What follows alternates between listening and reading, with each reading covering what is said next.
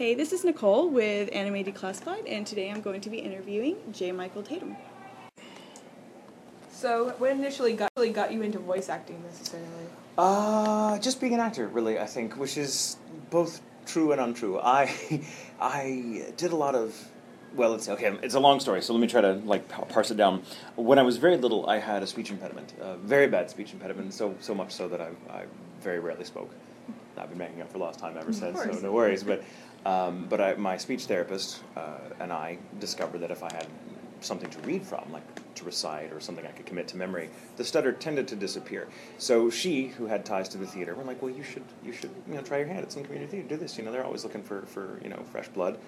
So um, I, I just kind of did it, and I loved it. I, I just loved being on stage. I loved so theater. The very concept Yeah. of acting kind of gave me my voice, quite literally. Did- And uh, so, oh, sorry. So that's No, just that's just part yeah, one. Yeah, if you have So- more yeah, go on. so I did it for years and years and years as a kid. Uh, and then when the time, I was also though really really into music. My grandfather was a pianist, so I started playing when I was very young. And there came a dreadful moment in my high school years where I had to decide did I want to pursue music or did I want to pursue acting. And I uh, just flipped a coin uh, and decided, you know, well, let's okay, we'll go with music. Um, I went to conservatory for music. It did not do very well. Uh, it just I didn't do very well in the conservatory environment, so I, I dropped out. Kids, stay in school, um, and uh, and just sort of fell back on a number of jobs that were just like you know I wasn't skilled or anything like that. I kind of just had this this existence. I had an office job for a number of years. Wound up working at an ad agency, which lovely people, but I wasn't. I didn't really belong, um, and I certainly wasn't good at it. And then a friend of mine who happened to work for Funimation, which is local for me, uh, well, local for us here. We're in Dallas. I keep forgetting we're home. Um, uh, called me up one day and said, "Hey, you know, I need some, I need, I need some voices that, uh, you know, do, do you want to come in and, and work on this show?" And I was like, "Oh, I, I haven't acted in like ten years." You know, he's like, "Well, it's all right. We'll, we'll, it's great. You come in, you suck, we'll laugh and never speak of it again. Just whatever." and and I, I, I, I politely declined because I just couldn't get my head around the idea. And I'm like, well, it's voice acting. I've never done voice acting, and mm-hmm. that's so much harder than other kinds of acting. So I don't know that. I, I think I think it'll be a waste of your time just getting me in there because I don't think I'll do very well. So I was like, all right, all right. Hang up the phone. The next day he calls me again. So hey, I have this show I'm working on. Would you like to kind of be part of it? I'm like, what? what do we? We Is this a thing? and this was and this was our this was our exchange every day for for almost two weeks every day him pretending like we hadn't had the conversation the day prior and getting scarier and scarier each time so what began with with hey do you want to come in ended up with you're coming in or i'm breaking your goddamn kneecaps and kind of thing because bevins is the, the name of the, the Like gentleman yeah, right right so it's, christopher bevins is the name of the, the gentleman a dear friend of mine it's an Shout actor out. and writer and, and a brilliant adr director and, Yeah. and he, he can be a scary guy like he's Yeah. such a sweetheart but when he's directing man he's a taskmaster and so mm-hmm. i learned very quickly like you know get the line writer we kill this puppy kind of thing Oh, wow. not, Okay. not really not really but he's intense and it's what makes him such a good director so i came in for an audition. What i thought was was just your average everyday audition and i had no idea how it worked. I'm like do i get in the booth? And I'm like, okay we're going to actually match animation and, and, and i'm going to w- read from a, a, an adr script which is a very different animal than other types of scripts because there's a lot of technical jargon in there that, that doesn't cross over to other like screenplays or, or playbooks. So uh, I just was like completely lost, and it was boot camp for me for those like four hours. And then we were done. I got out of the booth, uh, true story, and I you know, was confident I have, had made an ass of myself, and he would now leave me alone so I can go back to my crappy day job life. And and um, I signed some papers that I thought were NDAs. My first mistake. I didn't read them very closely. Oh, no. And I said something to the tune of, you know, how the hell do you people at Funimation get anything done if it takes you four hours to audition every single part? He's like, no, it didn't. It took us 10 minutes. We've actually just recorded the first six episodes, and you just signed a contract, so screw you. You're an actor now. Oh my and God. uh, and that was that was uh, the role of Rikichi in Samurai 7, which was my very first thing I ever did as a voice actor. That's like. And then uh, Oh my God. that's that was that was an awesome time for your That was a to come great in. time. dun dun dun. That's Plot like twist. dramatic prairie dog turn. Um, so yeah, that's how I became a voice actor, and then uh, I started just doing it on the side for several years, and then uh, somebody said, "Hey, do you want to direct?"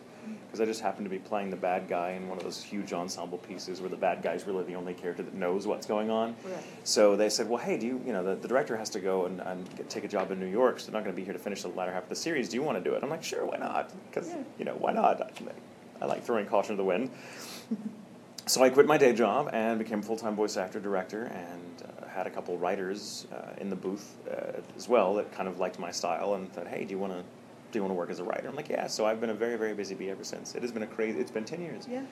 Uh, and it has been.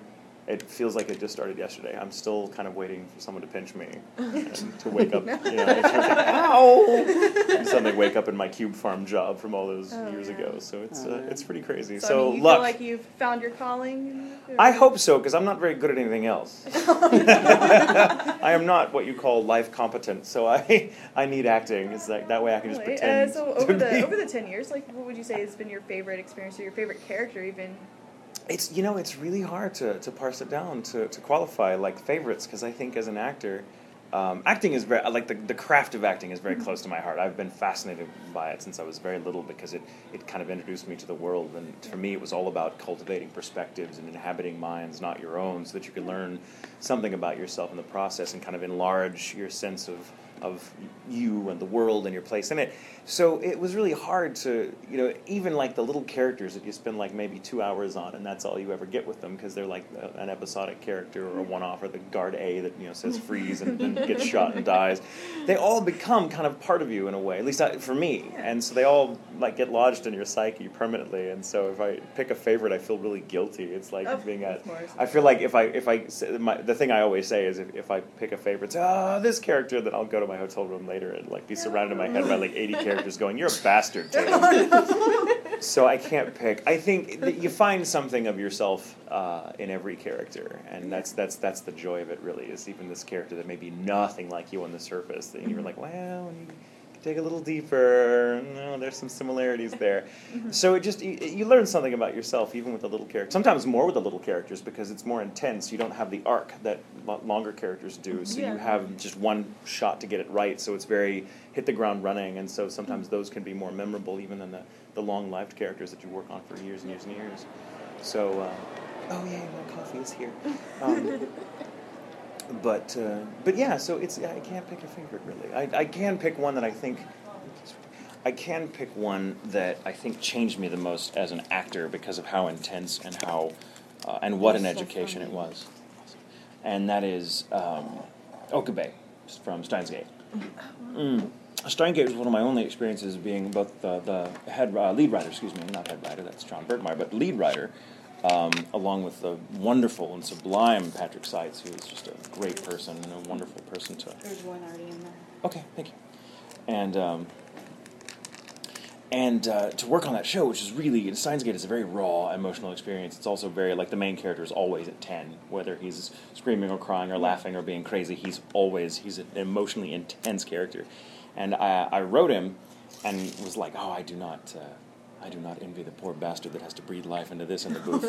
and then it was me, and I'm like, oh, damn it, you know and um, and there was a great deal of overlap between the writing process and the recording. So like the first uh, six scripts were done when we started recording, but then there there remains another you know uh, three sets of six. So while we were recording, I'm working on the next quarter of the series, and so I would my days for about four to five months, maybe even six, um, consisted of getting up, recording Okabe for about uh, six to eight hours, coming home, and then working for another five to six hours on a script.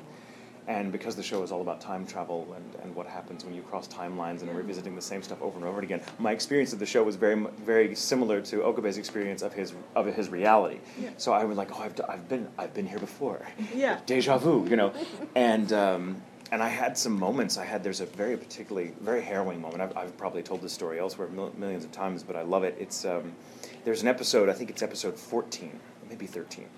Um, they all kind of run together for me because of just how real it was. But uh, I, without giving anything away, the character is basically, you know, knows that something terrible is about to happen, and he's sort of pleading desperately for the life of his best friend at peril to his own, and he's just he feels completely powerless, and he's crying, and and there's nothing he can do, and he's very arrogant, um, you know, and very very high energy, fun, arrogant kind of guy, but the sort of friend that you keep around because you like watching them wear themselves out, and suddenly he doesn't have access to that anymore. Those that that sort of way, that mode doesn't work in this situation, so he's being very real and kind of admitting to himself in a very, you know, very, very just ah, incredibly affecting way that he's nothing. That you know, please just don't do this. And it's really like when I wrote the episode, I was so moved by the Seiyu's performance as, as Okabe that I was crying as I wrote it.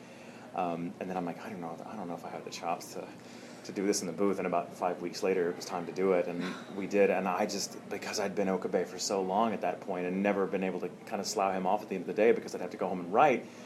Um, I just lost it in the booth and started crying and having a bit of a little breakdown, which I'm like, okay, this is psychotic. This is not acting anymore. This is getting a little too realsy.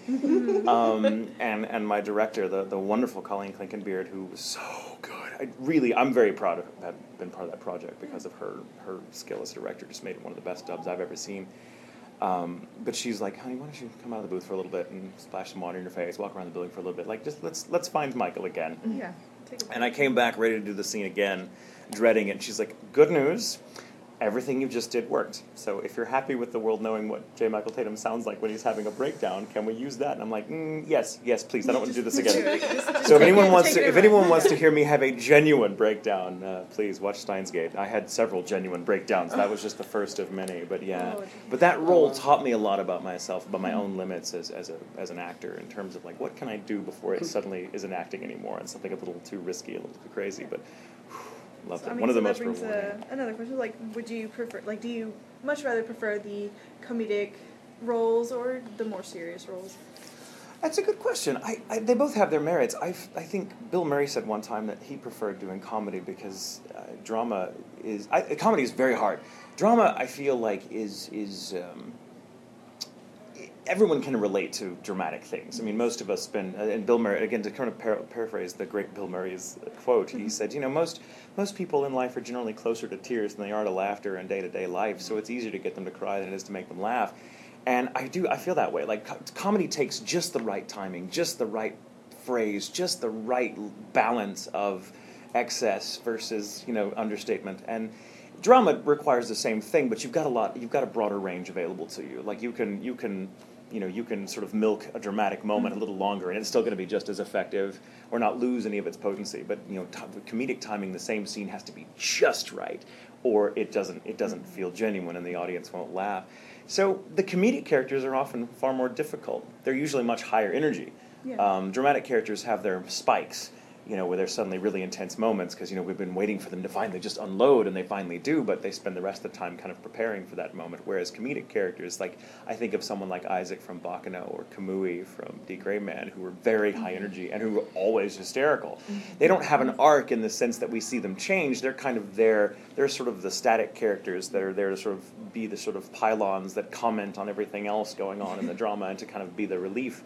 Um, and those are really, really fun, but that's quite a responsibility, you know, when all this stuff is going on and your job is to kind of come in with the hat and dance and be like, ah, ha, ha, you know. But I love the comedic characters. One of my favorite uh, characters in all time that I hope to play when I'm old and fat is, Falstaff, Sir John Falstaff from the Henry plays of Shakespeare, who's one of the greatest characters ever written. The, the comedic, the, the comedic character par excellence. So yeah.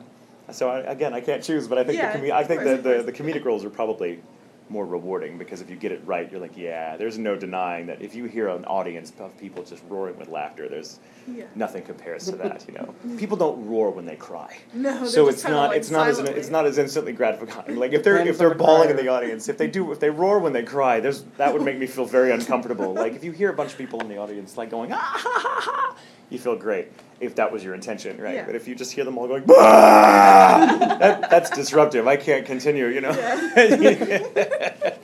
Um, so, would you say that you would, uh, when you get new material or you get a new role, do you take any inspiration from the previous sub at all, or do you just like take it all on yourself and? We take a lot, not not so much the subs. Uh, the subs usually come out around the same time, or at least uh, I'm usually working on them as an adaptive writer frequently. Before I'm, I'm in a lot of the shows that I write, Yeah.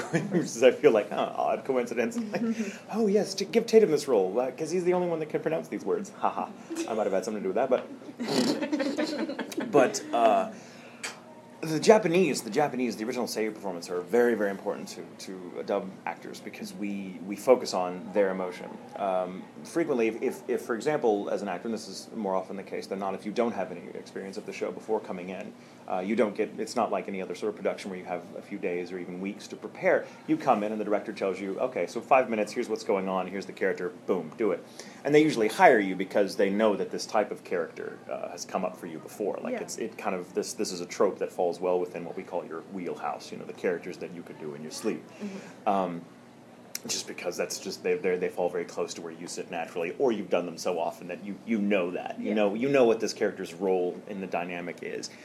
Um, so you come in and you just have to kind of, you know, as I said earlier, hit the ground running. And without the Japanese, without being able to watch the Japanese, it's impossible. So we, we focus very like we always like we preview every scene in Japanese and really kind of talk for a moment about like okay, do you see what the Seiyu is doing there? Because there are, and this is something again I learned as an adaptive writer. There are elements of every story and every performance that transcends the language barrier, and a good a good actor um, is able to communicate something to you, whatever the language it is. So I may not understand exactly what's being said in Japanese, but I can tell the tone, the timbre, you know, and, and it helps inform, you know, what I need to. And it, it's great because it it gives me that that element of transcendence, the thing that you have to focus on, the subtext, the things that the stuff that's that makes it so dramatic that falls outside of the province of words, that you're able to kind of latch onto and be like, all right, I'm going to take that little that spirit and put it behind my English words and and go. So the the Japanese saves are remarkably important. That's why I'm always so honored when I get to meet one because I'm like, Yeah. thank you, because without you, I would not have had my way into this character. So, That's, Yeah. really good way to do it. yeah. Um, I had a question, it slipped my mind. Do you have any? So where do you see like the future of voice acting necessarily going? I think it's getting it's it's funny how it's becoming it's getting better and better. I think when you look at dubs over the past twenty years and how much they've improved uh, just because of technology. It used to be back in the day that, that we recorded on loops, so like we had less time and far fewer resources to, to get the line right. You know, you basically they'd call you up and be like, "All right, we have."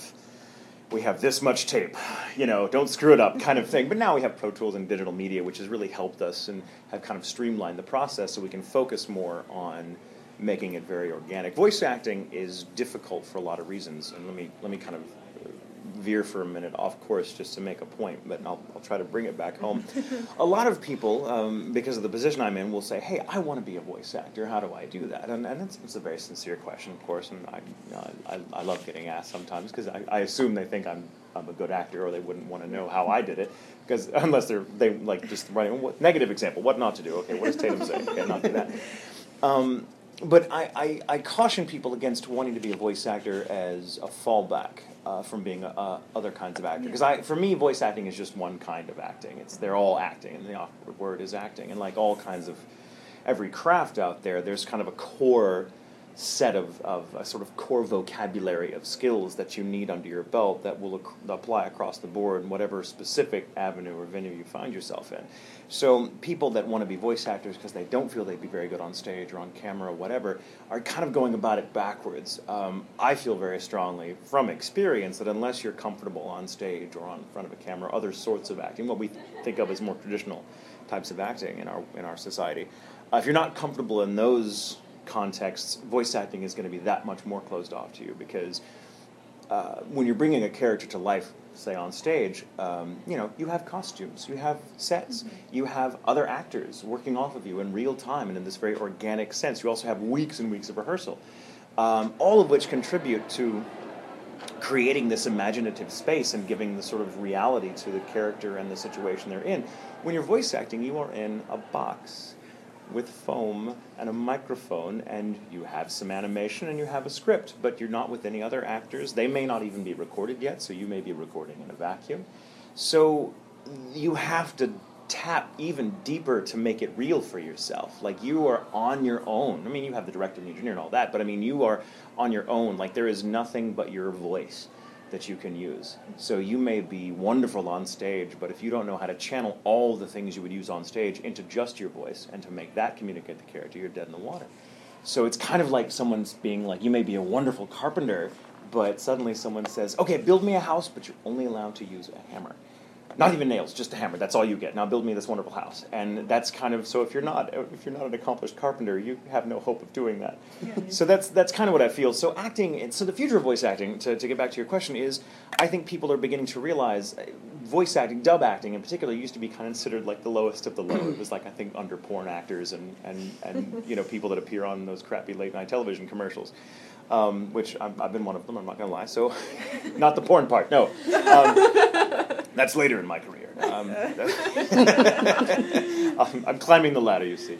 But uh, but I feel like it, people over the years, like a lot of anime have come out that have sort of crossed into uh, uh, pop culture awareness at large into the mainstream and have become aware and the dubs have gotten a lot of love and so people are like wow th- real actors do that. Like this is this is another kind of acting. So you know when film became a thing you know 100 so years like all the stage actors were like well film is where you go when you can't act on stage you know and uh, then film actors are now saying well television is where you go when you can't act on film. And television like oh well dubs are where you go when you can't act on when you can't act on on television. So but i feel like now like dubs and, and voice acting in